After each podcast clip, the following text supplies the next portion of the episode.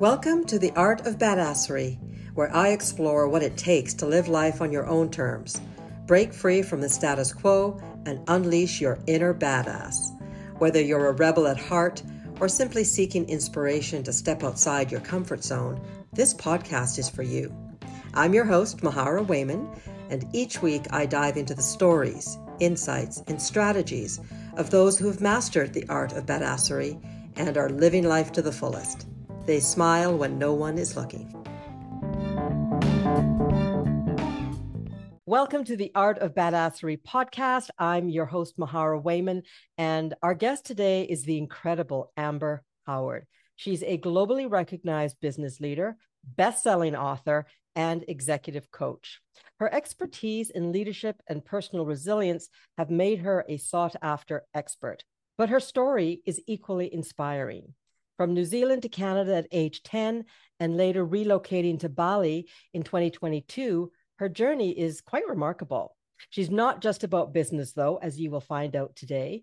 She loves to cook, go on scooter adventures, spend quality time with loved ones, read, and enjoy the soothing presence of water in all its forms. Join us as Amber shares her wisdom and her experiences as we dance in conversation. Her words, not mine. I just love that and talk about all things badass. It's so lovely to have you on the show, Amber. Welcome. Oh, it's so great to be here. I am, you know, from the moment I met you, Mahara, I had this, like, you know, my mom would call it being a kindred spirit. Uh, from for those of you who know of Anne of Green Gables, but you know, there's just this uh, experience of being with you. It's like coming home. So so grateful for this opportunity to connect again and and talk about being an at being a badass because I love that, you know, I love everything that and and discovering newly in this conversation what being a badass is. I'm looking forward to it. Well, thank you so much. And folks, in case you hadn't realized, Amber had me on her podcast um, only a week ago, I think it aired. and that's when we really discovered this great connection. And what I think is so interesting is I believe that there is a misconception that when you are a badass, life is beautiful, right? Like, like you've done all the hard work and now you can handle anything. But I think it's important to recognize that life is still life, filled with ups and downs and challenges. And just because you're badass doesn't mean you don't have a shitty day sometimes mm. or many days in a row. But I think it can help us to navigate those challenges a little bit better. Would you agree or disagree?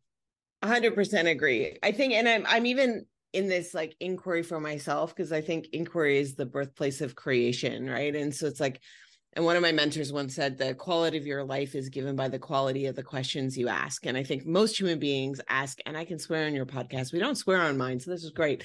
Most human beings ask shitty questions like, why did that happen to me? Or what's wrong with me? Or, you know, versus like questions that really like, you know what is it that i really want what am i committed to what you know what are my gifts what are my lacks you know like there, there are questions that we can ask and it's not even really about finding the answer because i think answers are boring.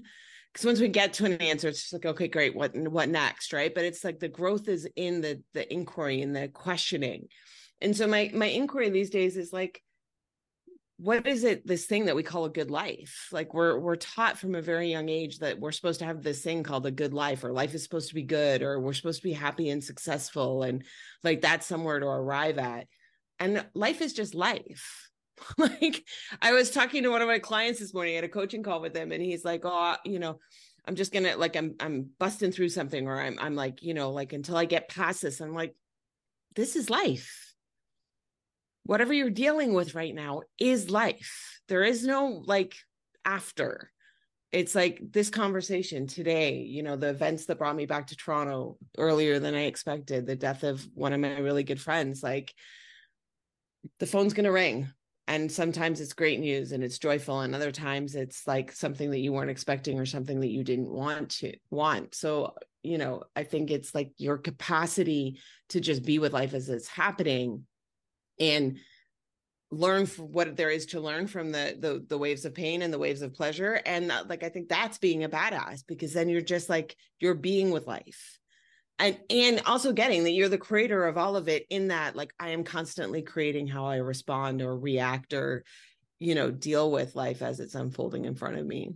I think that's the hardest thing for most of us to wrap our head around because then we have to take ownership and we can then we have to stop blaming. And we have been raised in a culture of blaming.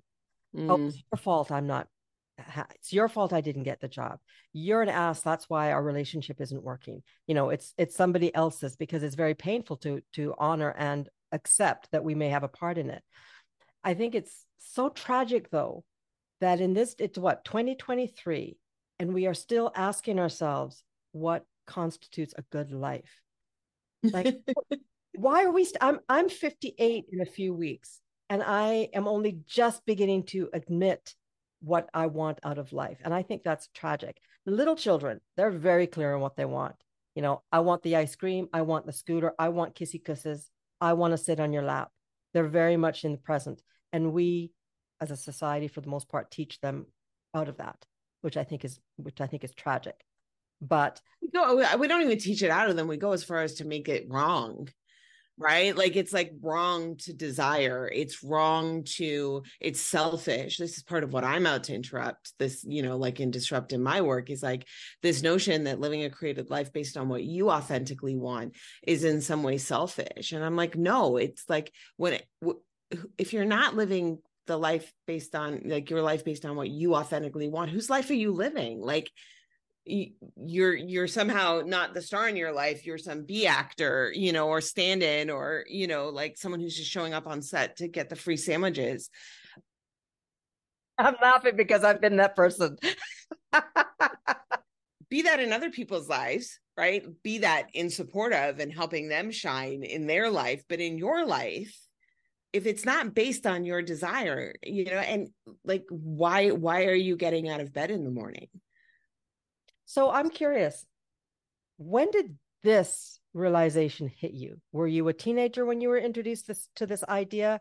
Did it happen a little bit later on in your life? it's interesting because I, you know, I, I don't know that I've ever been asked that question or like thought. I think it was in evolving. You know, I remember once um I've always been uh, what I consider a philosopher at heart. I didn't discover philosophy formally until I did my undergraduate degree in my 20s um, as a young mom and I like found this thing called philosophy and I was like, oh my God, I've like come home. Like I love this so much. Like this is exactly who I am in my, you know, my soul.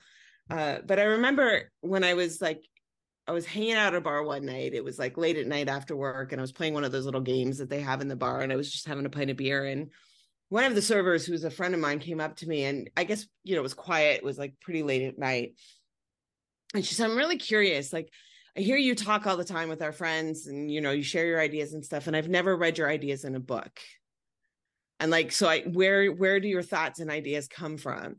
And I was like, "Oh, I, I guess I just pick up a little bit like and I've always been that way. It's like listening and and oh, I like that and no, that's not quite for me and like forming my own views of the world based on exposure to the people around me, which is why I think in the work that you and I do, Mahar, it's so important to acknowledge we are giants standing on top of the shoulders of giants. Like nothing that comes out of my mouth is like truly a unique, unique idea that's never been thought before. Like lots of people have had my ideas or the ideas that I build upon. Now, how I express them in my voice and the and the the synergies and the connections that I make and the way I can apply those thoughts to the living of other people's lives, that's mine. That's my unique creation.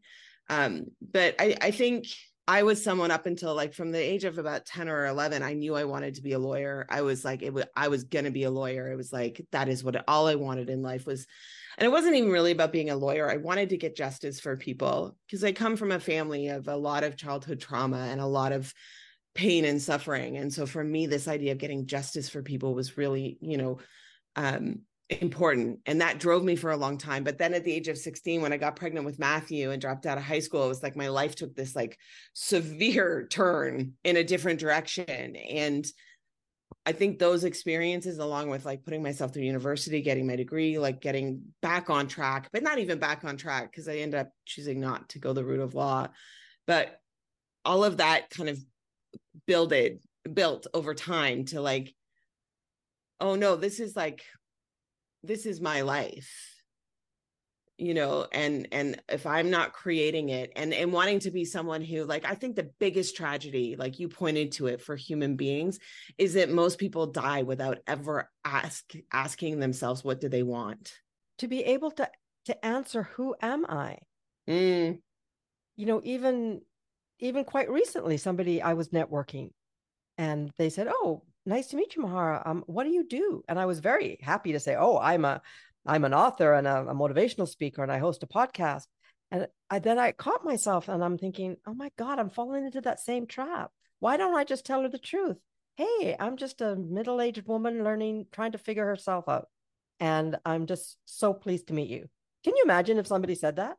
It would be amazing.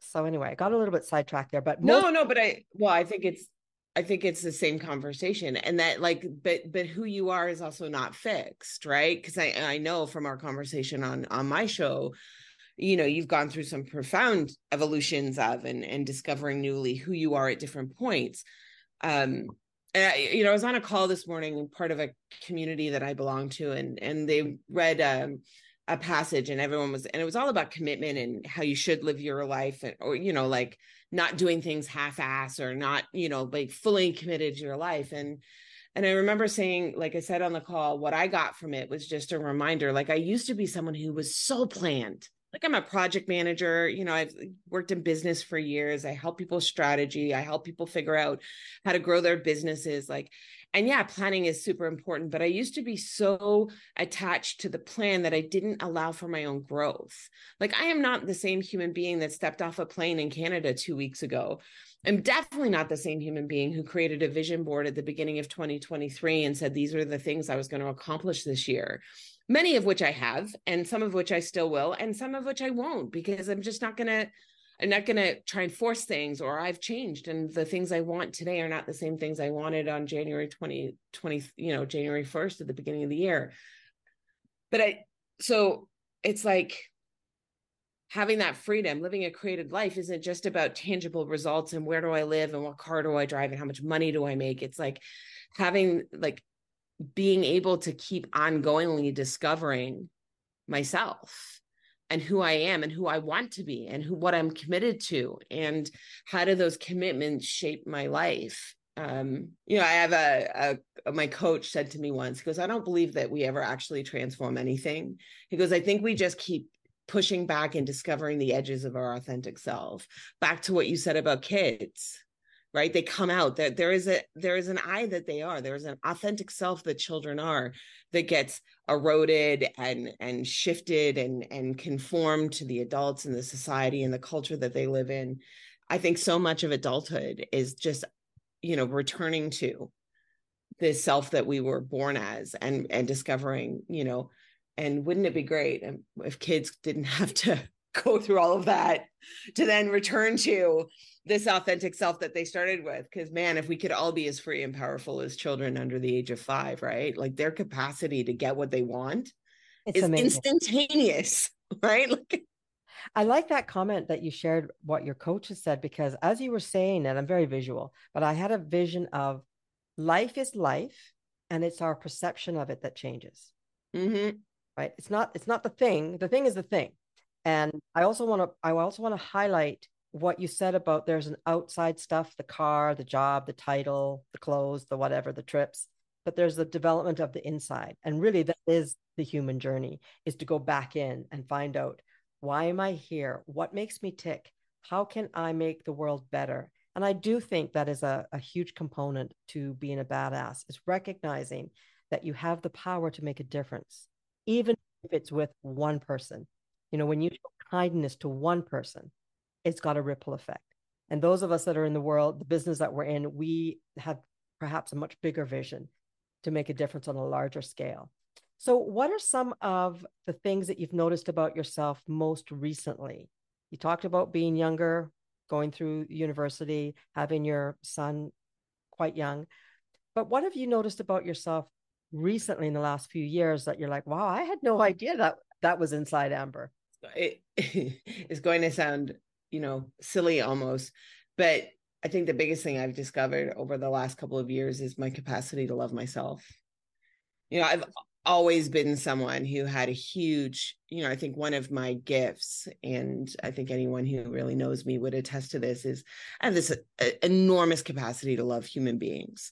I, you know, and and so much space and grace for humanity. And, you know, I mean, we do lots of things that work we do lots of things that don't work and we cause unimaginable I, I, I kind of envision human beings like bumper cars you know we just keep bouncing off each other with our trauma and our past and all of our stuff. And and so much of it is unconscious and so much of it most of it i would argue is unintentional. Um that doesn't mean there's not an impact and we don't have to deal with the impact of that bumping off each other. But I, i've always like um i've always been someone who could be with the best like in other people and and love them where they were at. And uh but i didn't have that for myself for the longest time. It was like that was not available to me.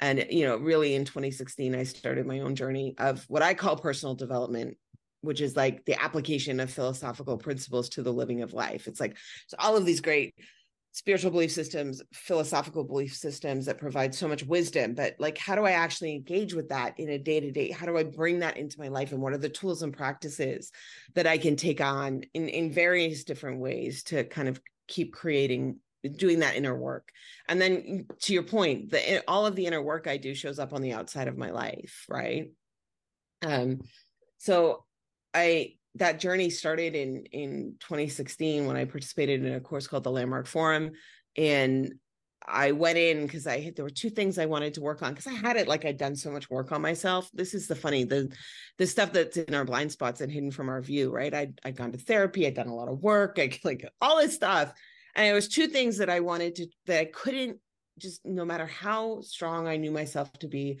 or how powerful. One was dancing in front of other people and the other one was taking pictures of myself. Or having pictures taken of me. And like 2015 my kids and i took a trip home to new zealand. We were there for five and a half weeks. Promised myself that I, you know i was always behind the camera you know um and i promised myself that i would take pictures with the kids on that trip. And there are no pictures of my father and i like with my kids. And you know who knows whether we'll ever be together in person again and this friend of mine invited me to come find out about the forum and and you know she'd been involved with taking training from them for quite some time and and uh and so i went and um i went to this special evening like which was just information about the course and and the course leader drew this circle on the board and he said you know imagine that all of the information like knowledge that exists in the universe is inside this circle. How much do you think you know? And people were like oh a dot. And he's like i'll be generous. Like he draws this little pie. And he's like that's everything that you know and you know that you know it. Like your name and how to drive a car and you know whatever basic math or you know. He goes but there's other this other part of the pie right? And this is all of the stuff that you know that you don't know. Like i know i don't know how to fly a plane and i don't know quantum physics, right? But I know that I don't know it. And the minute he didn't even have to draw what the rest of the circle was, Mahara. The minute I saw the rest of the circle, I was like, oh fuck. Cause that's all the stuff that we don't know that we don't know. And and and I was like, what if? Because I always had it like if I worked hard enough, like I'm a hard worker, right? My whole life I've been a hard worker. So I was like, if I work hard enough, I'll figure it out. But then I was like, well, what if the, the reason I won't take pictures and the reason I don't dance, even though I want to, is in that part of the circle. And it's what I don't know that I don't know. Because you got no access to it, right? This is why the start of any of this work is awareness. And you want to hold people accountable for their behavior when they have no awareness. Good luck with that because you can see it in them, but they can't see it in themselves. And until you see it, there's nothing you can, you just don't, there's no access to do anything about something that you can't see, right? So I the minute like I was like, okay, can we go sign up now? Like the minute I got that, I was like, okay, you know what, I got to do this thing because I I need to know. Like I'm I'm I'm hooked on phonics about knowing, right? I've transformed some of that, but I like a plan, I like control, I want to know. So it's like I got to know what's in the rest of that circle. And I did the forum, and by Saturday morning, it's a weekend course. By Saturday morning, I was literally sitting in my chair sobbing because what I discovered about myself is no matter how much work I had done underneath it all was still a woman who like every single person on the planet could have told me that they love me and i would have made liars out of all of them. And and that was who was making decisions in life. And that's who was running the show. And that was who was raising my kids. And that was who was looking for more and more evidence to prove me right about my lack of worthiness and that i couldn't have what i wanted right?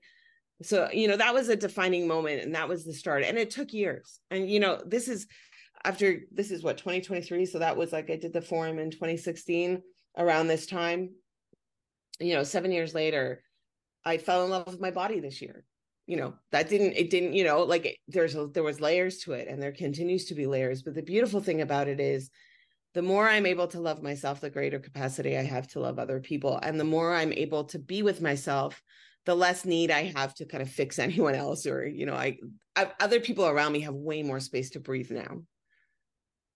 Wow, what a story. Thank you for sharing. And I can really relate to that. it's gobsmacking. I love that word from my childhood. Gobsmacking that we so smart and so intuitive and so aligned and so open and yet so closed at the same time. But that is what makes us human.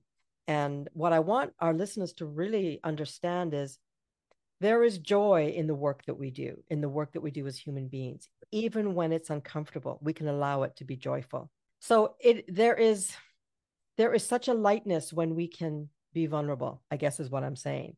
I'll share something that happened to me just recently. I was at a gala event on the weekend and I was all excited. It was a, a business award gala in my city. And I went to my my friend's boutique store. She I bought some great clothes that you know fit looked really nice. I was excited about everything. I wore this beautiful rhinestone necklace that my mother had bought me, got all dolled up. And then when I saw pictures of myself, mm. I went, first of all, who is that person? Because I, I I look a lot different than what I would like to. And I had to really I had to I had to consciously take a breath and recognize, right, that's who I am today. That's grown up Mahara. That's 58 year old, almost 58 year old Mahara. That's not the 30 year old, you know, 60 pounds ago Mahara. And it's okay. but I had to, it was, I had, I had to consciously work at it. It was tough. It was tough. And I actually haven't posted any of those pictures. So I still struggle with this idea of I have to look a certain way to be taken, to be, to be worthy. Mm. And such I mean, it's just like it's just uh, so unfortunate. It's so unfortunate, and I know that so many men and women can appreciate what we're talking about right now is the pressure to be quote fit at your healthy goal weight you know wearing the right clothes or wear or having the right look with social media the way that it is today it's so hard it can be so hard to escape that or to have a really powerful presence around it and a really powerful and loving relationship with it. Yeah, and our eyes are broken. Like like seriously though, this is how powerful our minds are. You know, our eyes will project and see. So if you expect to see that you don't look good, like if you like and I've actually experienced this in my lifetime like you know if you expect to see that you don't look good in a photo, you're not going to. Newsflash, anyone listening to this, you will never outperform your subconscious beliefs. Just, you're not going to, because your subconscious mind is the mechanism that's controlling your body. It controls what you see. So if you expect, you know, if you go into a situation and you expect things not to go well, it's not going to go well right? You get what you focus on you get what you expect and in and we don't you know i remember once having this conversation it wasn't in any way to demean the other woman like i was at this event and i was with my partner this is going back de- you know decades now.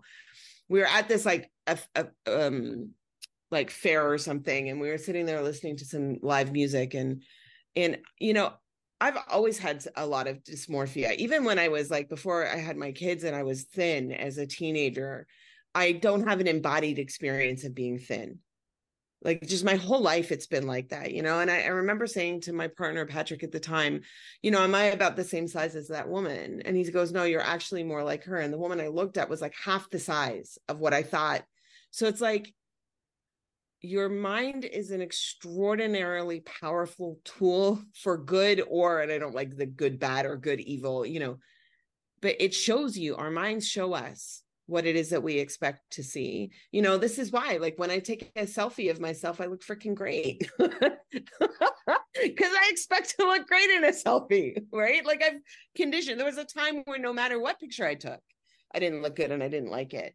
Um and and there are some angles i look terrible you know, I've recently discovered like I've had a couple pictures taken of me recently. I was like, oh wow, like I, st- you know, because one of the things my mind used to do, Mahara, was like when I would look at pictures of other people, I'd be like, well, it must be me. And that picture or that video must be the real me. Because when I look at Mahara in person and Mahara in a video, they look or in a in a photo, they look the same.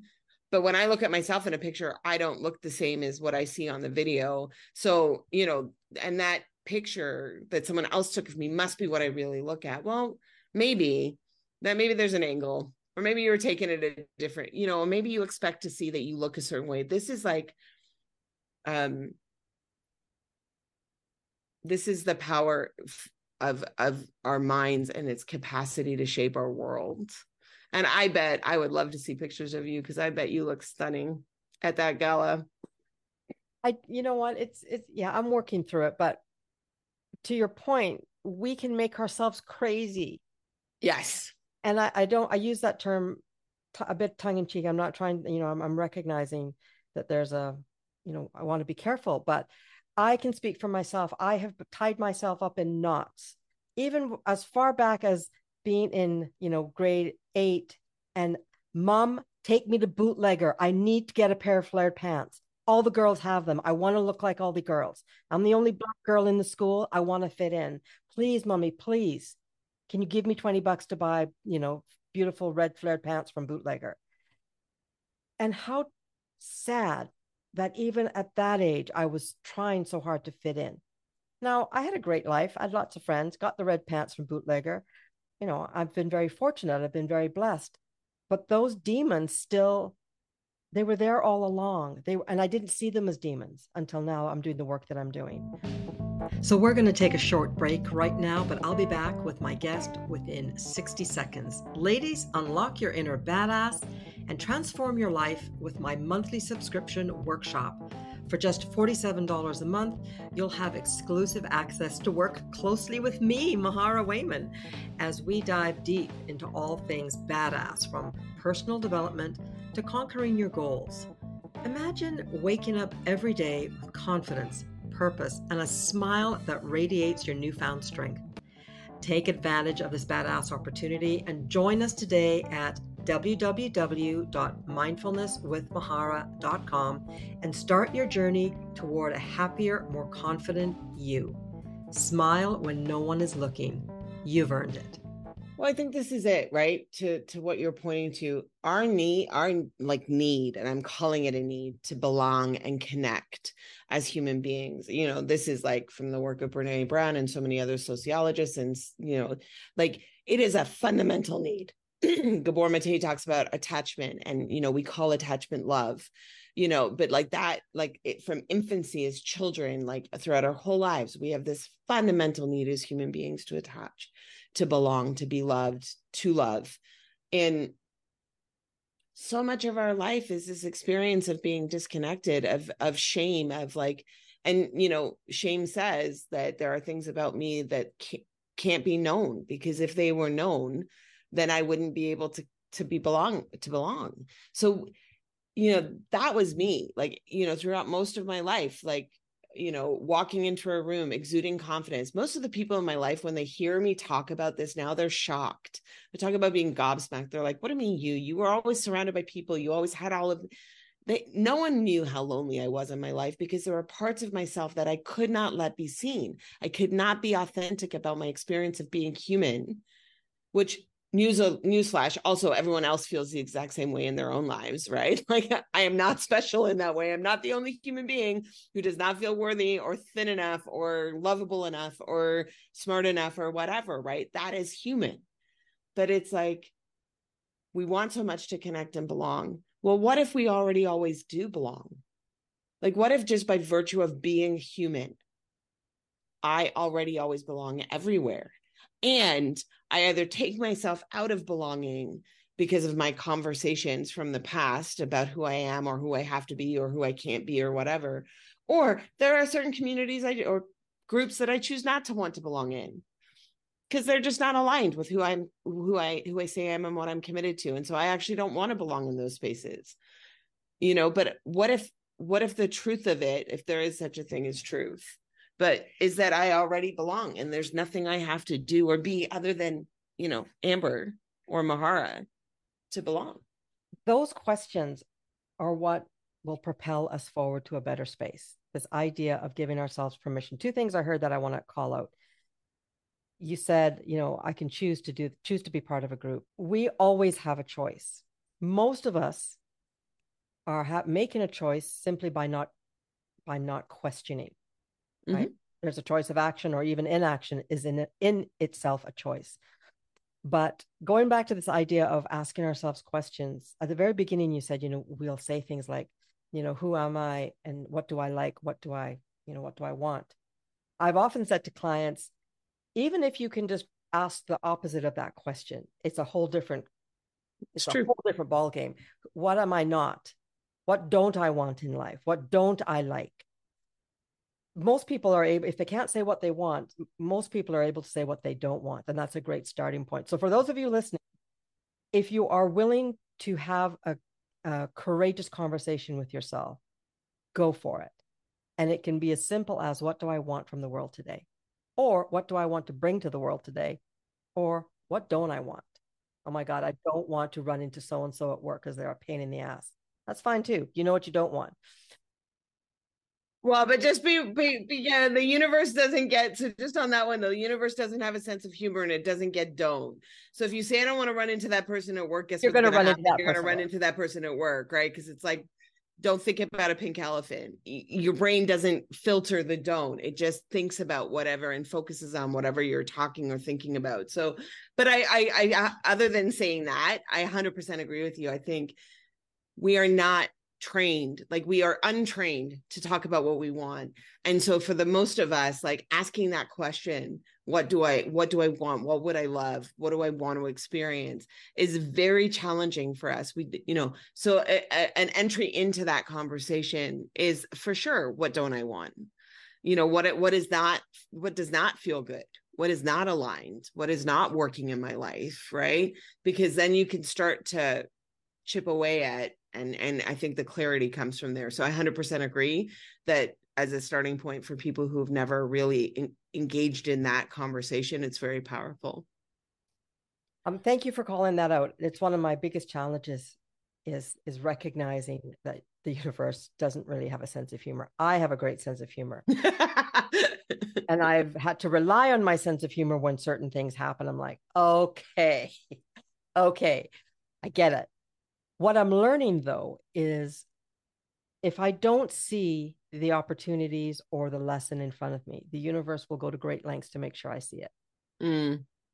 So, and if you ignore it for long enough, eventually it, it just intervenes, right? You know, like, you know, really sick, death of a loved one, like, you know, like if you're not listening, you, you know, I, I love it. And this is not mine I love to give credit where credit's due. This comes from my, one of my old coaches and mentors, Danielle Amos, but she uses the analogy for this to help get it into people's head about the universe is always listening about ordering pizza. Like back in the day when you used to pick up a phone and call someone, not now when you use an app, right?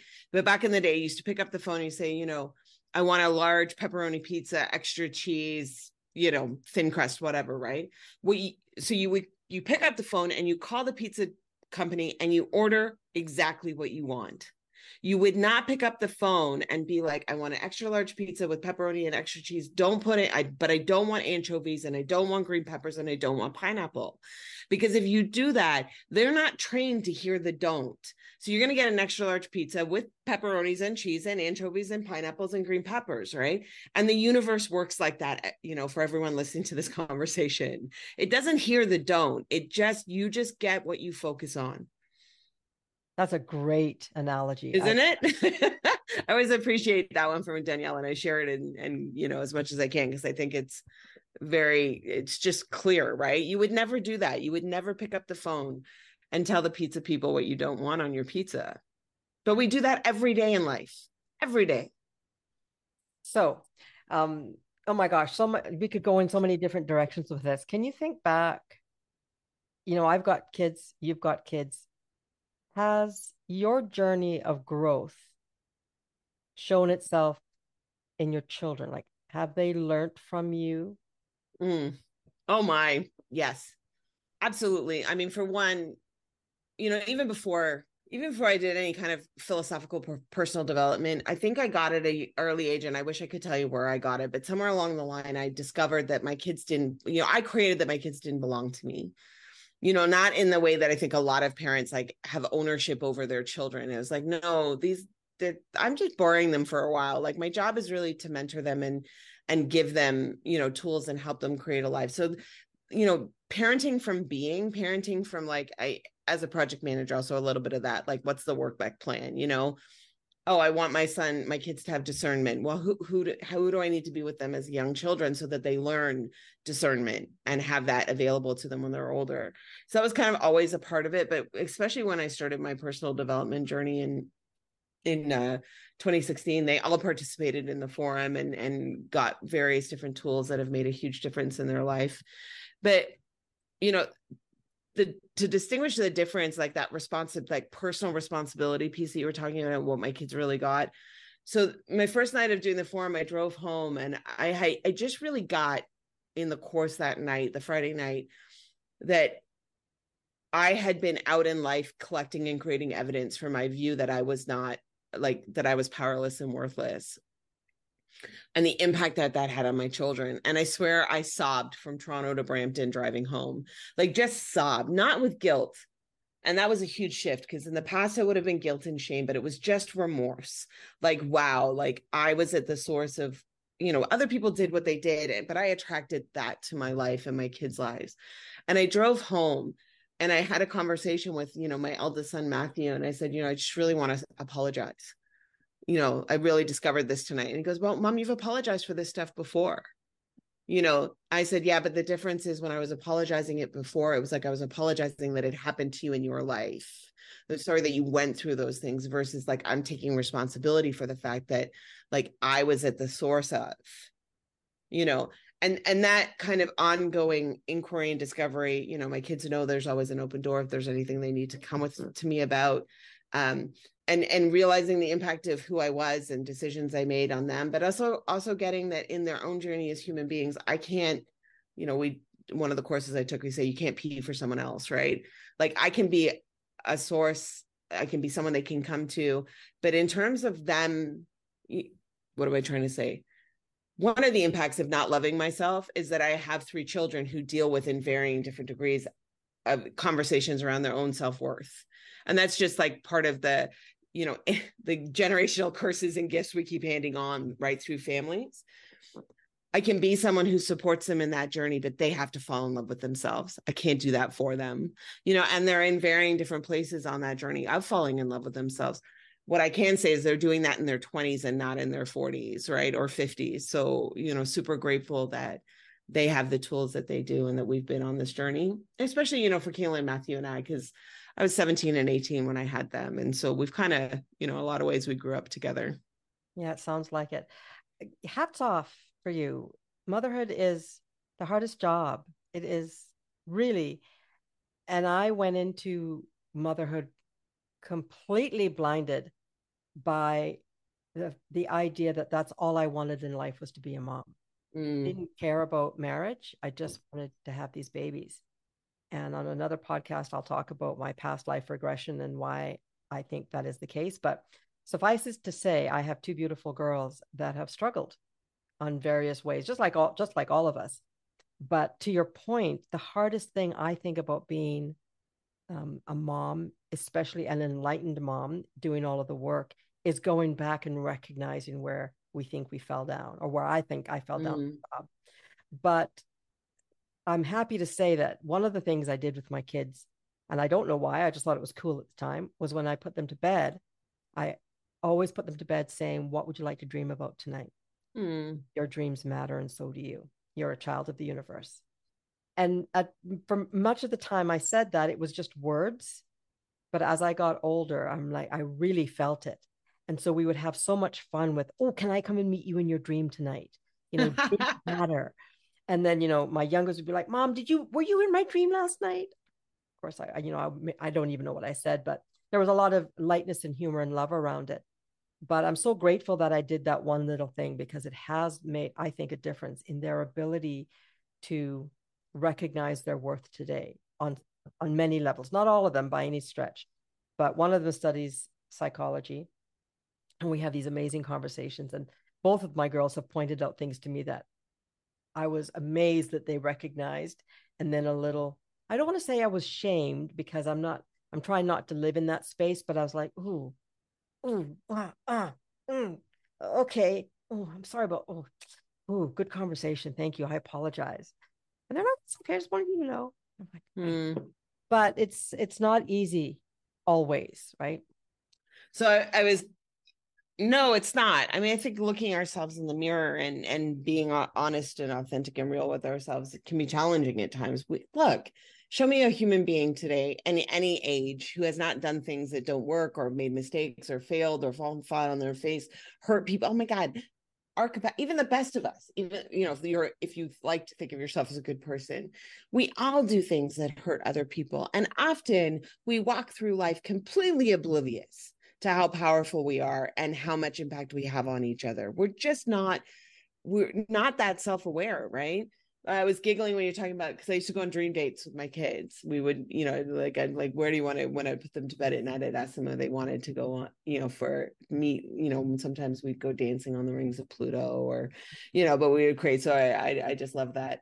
Look, I've done so many things in my life that haven't worked and i've worked really hard to be a good person to kind of wake up one day and realize that i don't even know what that th- that is to be a good person you know i spent so much of my life trying to please others and be nice and you know stifle my own voice so that you know like I mean, there was this great poem i read recently i can't remember it but you know it's like as women especially i think you know it's like we're either too much or too little like constantly trying to be just the right amount of whatever for the space that we're in so that we don't you know um take up too much air or space or whatever right? Um but the biggest gift that you can give your children at any age is that you know that modeling that you know we do the best we can with what we know. And when you know this is something i've always believed i taught my kids we do the best we can with what we know and when we know better we do better. And and doing better doesn't necessarily look like you know, every day my best is different. And that's something I never used to have capacity for that I do now. Like every day my best is different. What a great call out. I think um, going back to this idea of living a badass life, and I mentioned it at the beginning of this conversation was I think there's a misunderstanding that you know badasses have to have a you know we have a great life and we do great things and you know we change the world and we may, but it doesn't have to be a huge gesture or a huge doesn't have to have this magnificent reach because it's magnificent to love yourself. It's magnificent to smile at your neighbor. It's it's amazing to be to hold space for someone when they're struggling. Well, and I think that's something that's come up a couple times for me in this conversation is like, you know, I used to be someone who th- thought that life had to have some big grand purpose and i do think purpose is like a hugely powerful access to continuing to create in life and looking from. But i now like think my purpose has changed so many times in my life. And like that is part of being a badass. That is part of being a you know living a created life is like being someone who can like is ongoing looking. It's like what do i want to create now from this place in my life. Like i'm almost 58 and my kids are grown up and i you know i now have opportunities that maybe i didn't see before. Maybe they were always there but i didn't see them or they didn't occur like opportunities before. What's mahara want to create? What's my purpose? What am i fulfilling on? And in in a in a week a month six you know that that may change six years from now. What you um but if you if you are able to separate your purpose from your worth right and like i don't have to have any kind of purpose to be worthy like the fact that i breathe. The fact that i just breathe and i exist means i'm worthy. I'm worthy of love. I'm worthy of connection. I'm worthy of belonging. I'm worthy of mattering. I'm worthy of being able to have the the means to be able to provide for and create the things that are important to me. Um and what is it that i want to create like those are different conversations but so much of us i think so many of us spend our life you know fulfilling on some purpose in order to prove that we're we have worth and it's completely backwards because if you if you are relying on the promotion the bank account the dress size if you're relying on all that outer stuff to feel worthy, you will never feel worthy. You are back in Canada. What's on the agenda for you moving forward? Yeah, it's so great. Um, so I'm back here for a few months, and while I'm here, I'm hanging out with clients, seeing family, and uh, I do have a couple of books I'd like to finish by the end of the year. One of them's on, and I'm really putting this out there because it's November 8th.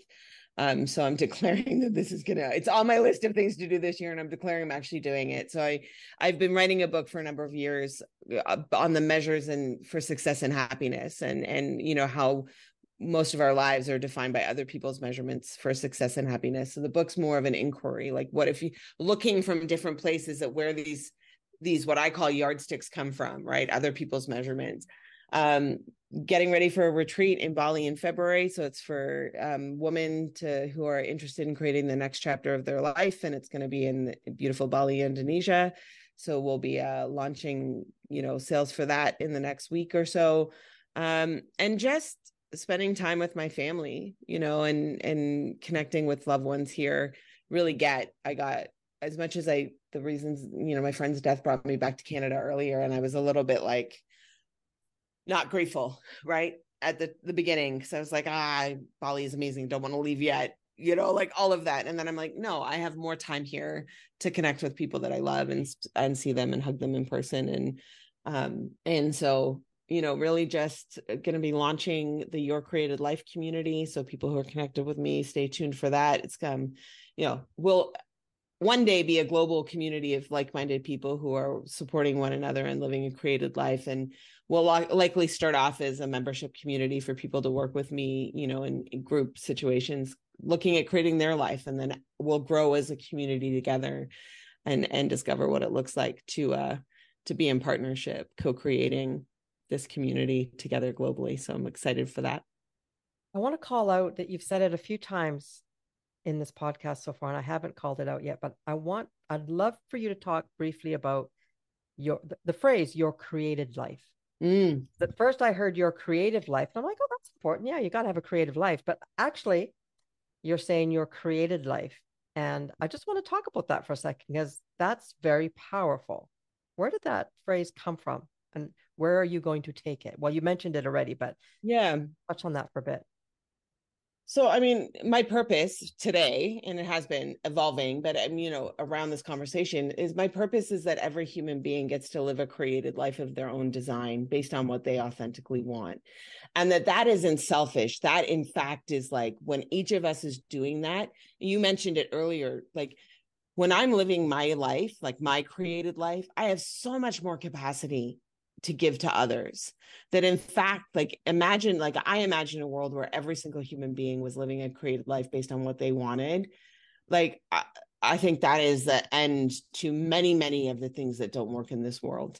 And um and so but the the emphasis on the your is like you know when you when people get into coaching and thought leadership and you know gurus and like it, it can very much become like oh what's amber's idea of living a created life and i'm going to go replicate amber's success or happiness? And and my partners and i are saying no it's your created life.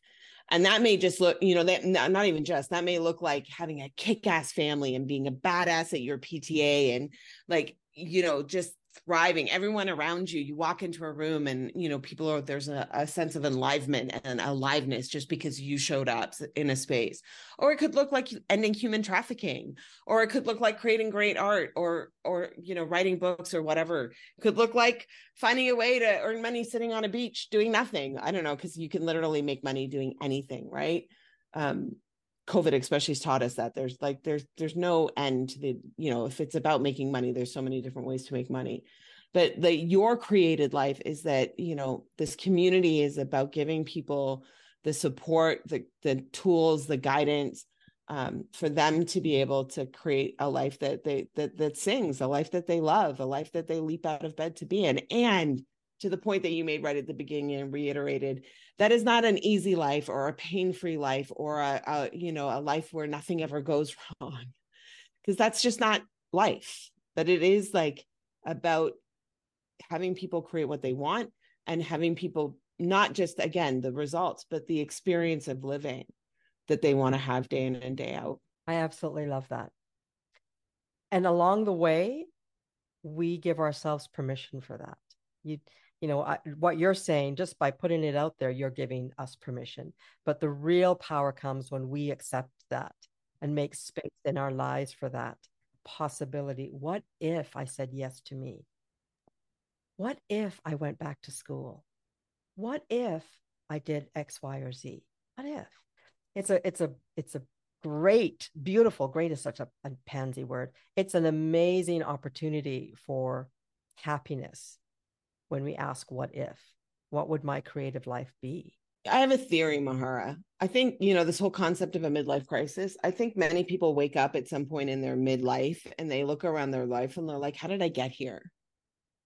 Not like they didn't make choices that got them to that place, but like so much of our life, it's like, you know, if you live in different parts of the world, the story is a little bit different. But in North America, you go to school, you go to high school, you graduate, you go to college or university, you get a good job, you have a family, you get a house. Like there's this like you know there's this um what it looks like to live a life. And then it's like well okay and now i'm in my well why did i do all of that? Who was that actually for? Right? You know i met this amazing woman in bali not too long ago and she said i became an accountant because you know in india as a woman or as a child there's like five careers that are acceptable and i didn't want to be a lawyer and none of that's wrong and it's not that parents are bad and wrong. I love parents. I've been one. It's the hardest job on the planet.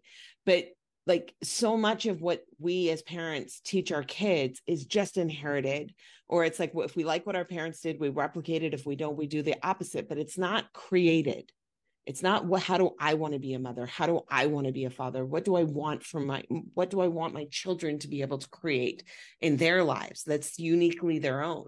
And so so many of us just create these lives that are and in order to fulfill on someone else's standards and measurements for happiness and success versus saying well no. What do i want? Okay so what i'm going to ask of you now what i want is for either you or the, us together to come up with three things that the audience can do to help them feel more comfortable with this idea of a creative life. So, what are three things that you either do yourself or that you think are very, very simple, but could be the start of an amazing journey for any of our listeners that are not quite where we where we are at in their life and, and are resonating with this idea of of you know a created life. What are some of the things three things that you think? Well so for me the first thing is gratitude. Like gratitude gratitude gratitude and like there's nothing wrong with your life now and i mean that. For eh, anyone listening to this whether you have like what looks like on paper a great life or a crappy life you're like super in debt you know you don't weigh what you want you know your marriage is on the rocks your kids are being jerks like there is nothing wrong with your life there may be a lot of things that aren't working the way you want them to be but that frame for shifting from good bad right wrong to what's working and what's not working is super powerful um, so there's nothing wrong with your life the way it is. But if you're not grateful for what you have, the universe is not going to give you anything else. So that gratitude piece, like being and and taking on the practice of of um of gratitude.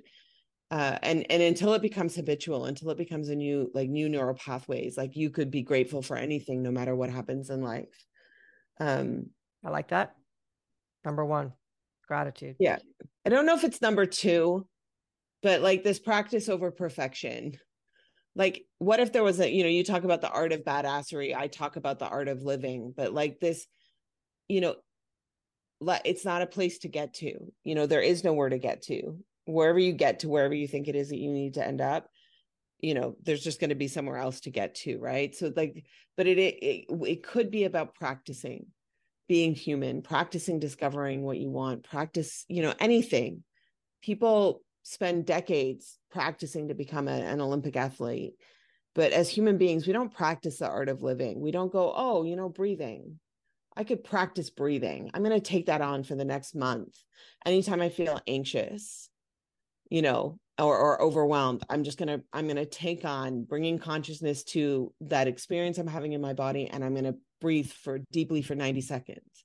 And let's see what my life looks like after a month of, you know, trying that on, right? Oftentimes people go, Oh, breathing's, they read a book or they see a podcast or a blog and someone says, breathing. You should breathe. And they do it for one or two times. And it's like, oh, that didn't work. And move on to the next tool. Right.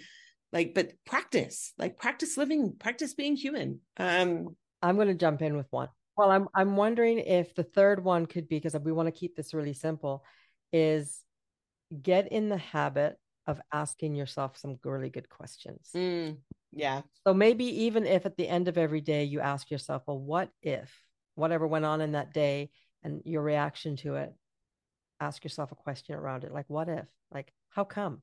How come that pissed me off so much? Oh my God, why did I say that? So end the day with a question or start the day with a question. Yeah. And I'll, uh, you know, a good one that I'm playing with right now that a friend of mine gave me, which is a little bit of, I think, maybe an upgrade from what do I want is what, what would I love? What would you love more of in your life? Yeah. You know, so we've got practicing gratitude, a recognition that your life isn't bad. Your life is, your life is your life and be very grateful for wherever you are in your life. Practice the art of living your life like the simple stuff like breathing. Breath work is amazing. Most of us do not breathe deeply on a regular. No. it is a definite practice. And ask yourself, what would I like more of? Three great tips to enhancing your daily practice of being a badass or beginning your daily practice of being a badass.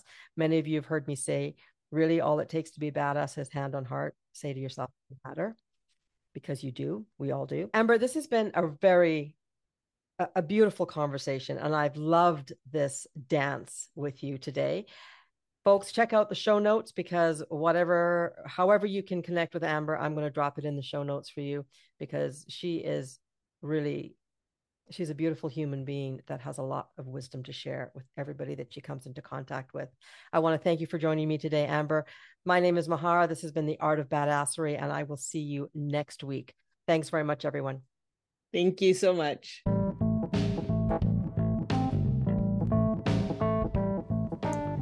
Thank you for tuning in to The Art of Badassery. I hope you enjoyed today's episode and gained valuable insights to help unleash your inner badass. If you found this podcast helpful, please leave a rating or review on your favorite platform.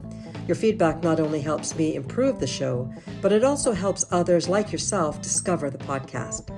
Until next time, keep embracing your authenticity and living life on your terms. Here's to you.